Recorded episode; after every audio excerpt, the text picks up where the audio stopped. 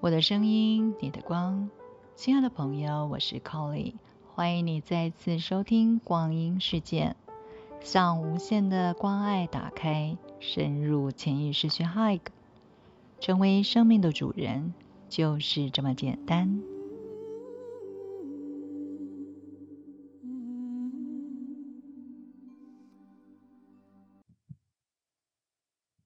Koli 聊聊光的朋友们，大家好。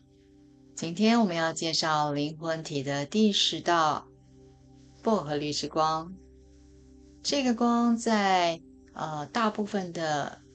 教导里面比较少见。这样子的一个光在灵魂体上面来说，对应的脉轮呢是在我们的下丹田的地方。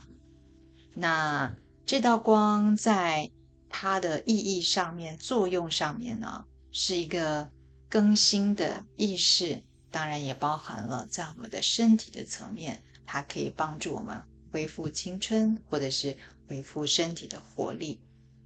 那我们来看看为什么这个薄荷绿的光可以有这样子的效果，以及这个光它有些什么样的小故事。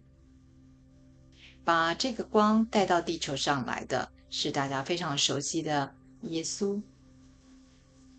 灿烂的薄荷绿之光，它的能量和地球本身还有植物之世界是有关系的，它可以帮助我们，也帮助地球上面生长的所有的生物，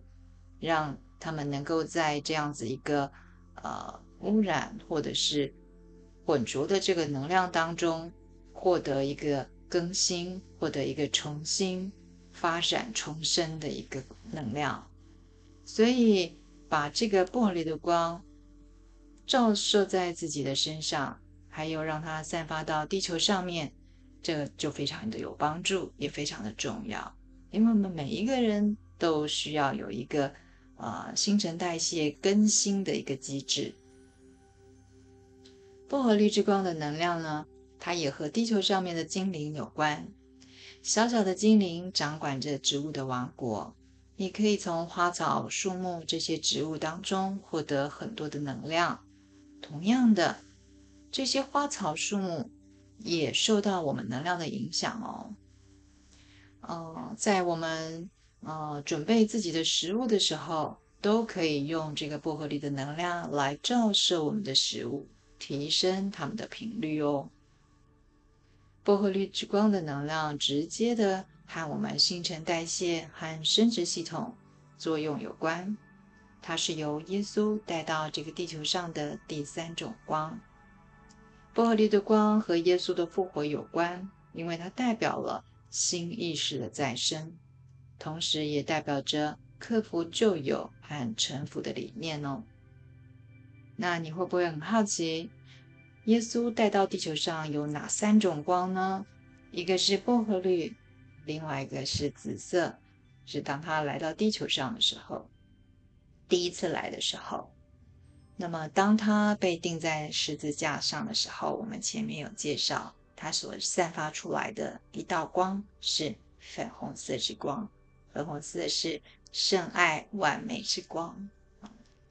好，我们再回来看一下薄荷绿之光。薄荷绿之光这个颜色呢，它混合了浅浅的绿色和金色的能量，它和春天有关，会散发着一种薄荷的芳香，好像美丽的春天早晨，会让你感到很清新，很凉爽。所以这个能量会把我们内在层面已经沉睡的那一些品质展现出来，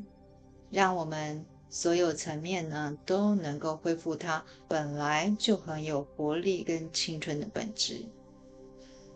当这个光在我们的身体层面上运作的时候，会让我们的细胞、器官组织都恢复青春的活力。这个光的能量会带给我们喜悦跟快乐，可以让我们无忧无虑的去体验那一种内在的热忱跟平衡哦。薄荷绿之光是我们前面9个光一直到目前为止所接受到的最重要的一个光哦。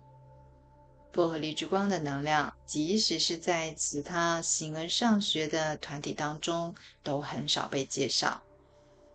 这个能量可以创造我们新的思想、新的自我，当然也有新的体验啊，由内而外嘛。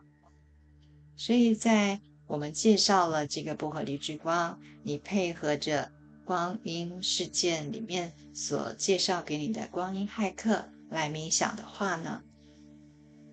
它会增强你的这个经验，所以你要注意心态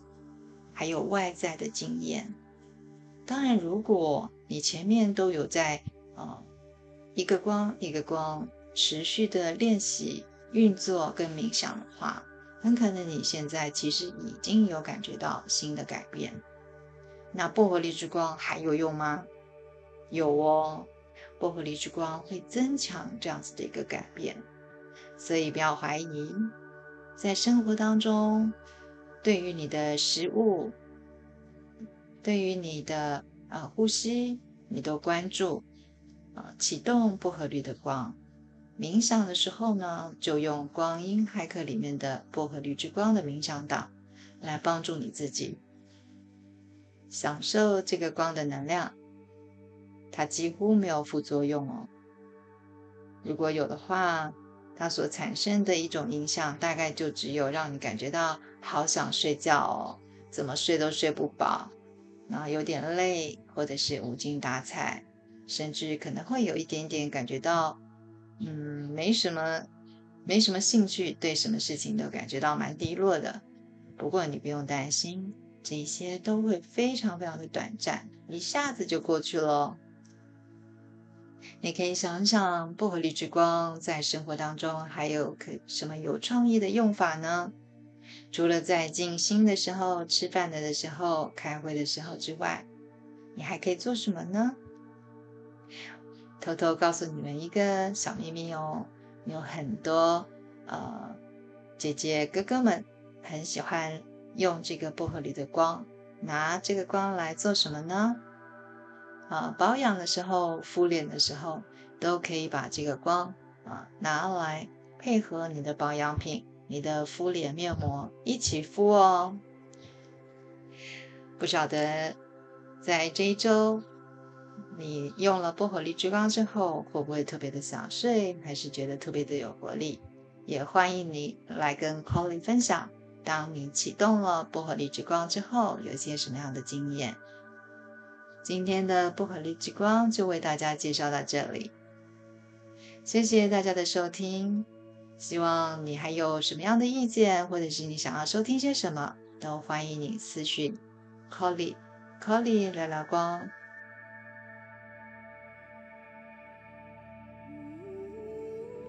我的声音，你的光。感谢朋友们今天的收听，别忘了每天用 Koli 光阴骇客来冥想，立刻关注 Koli 光阴事件，期待最新的 Koli 聊聊光，一起探索灵魂12道光体。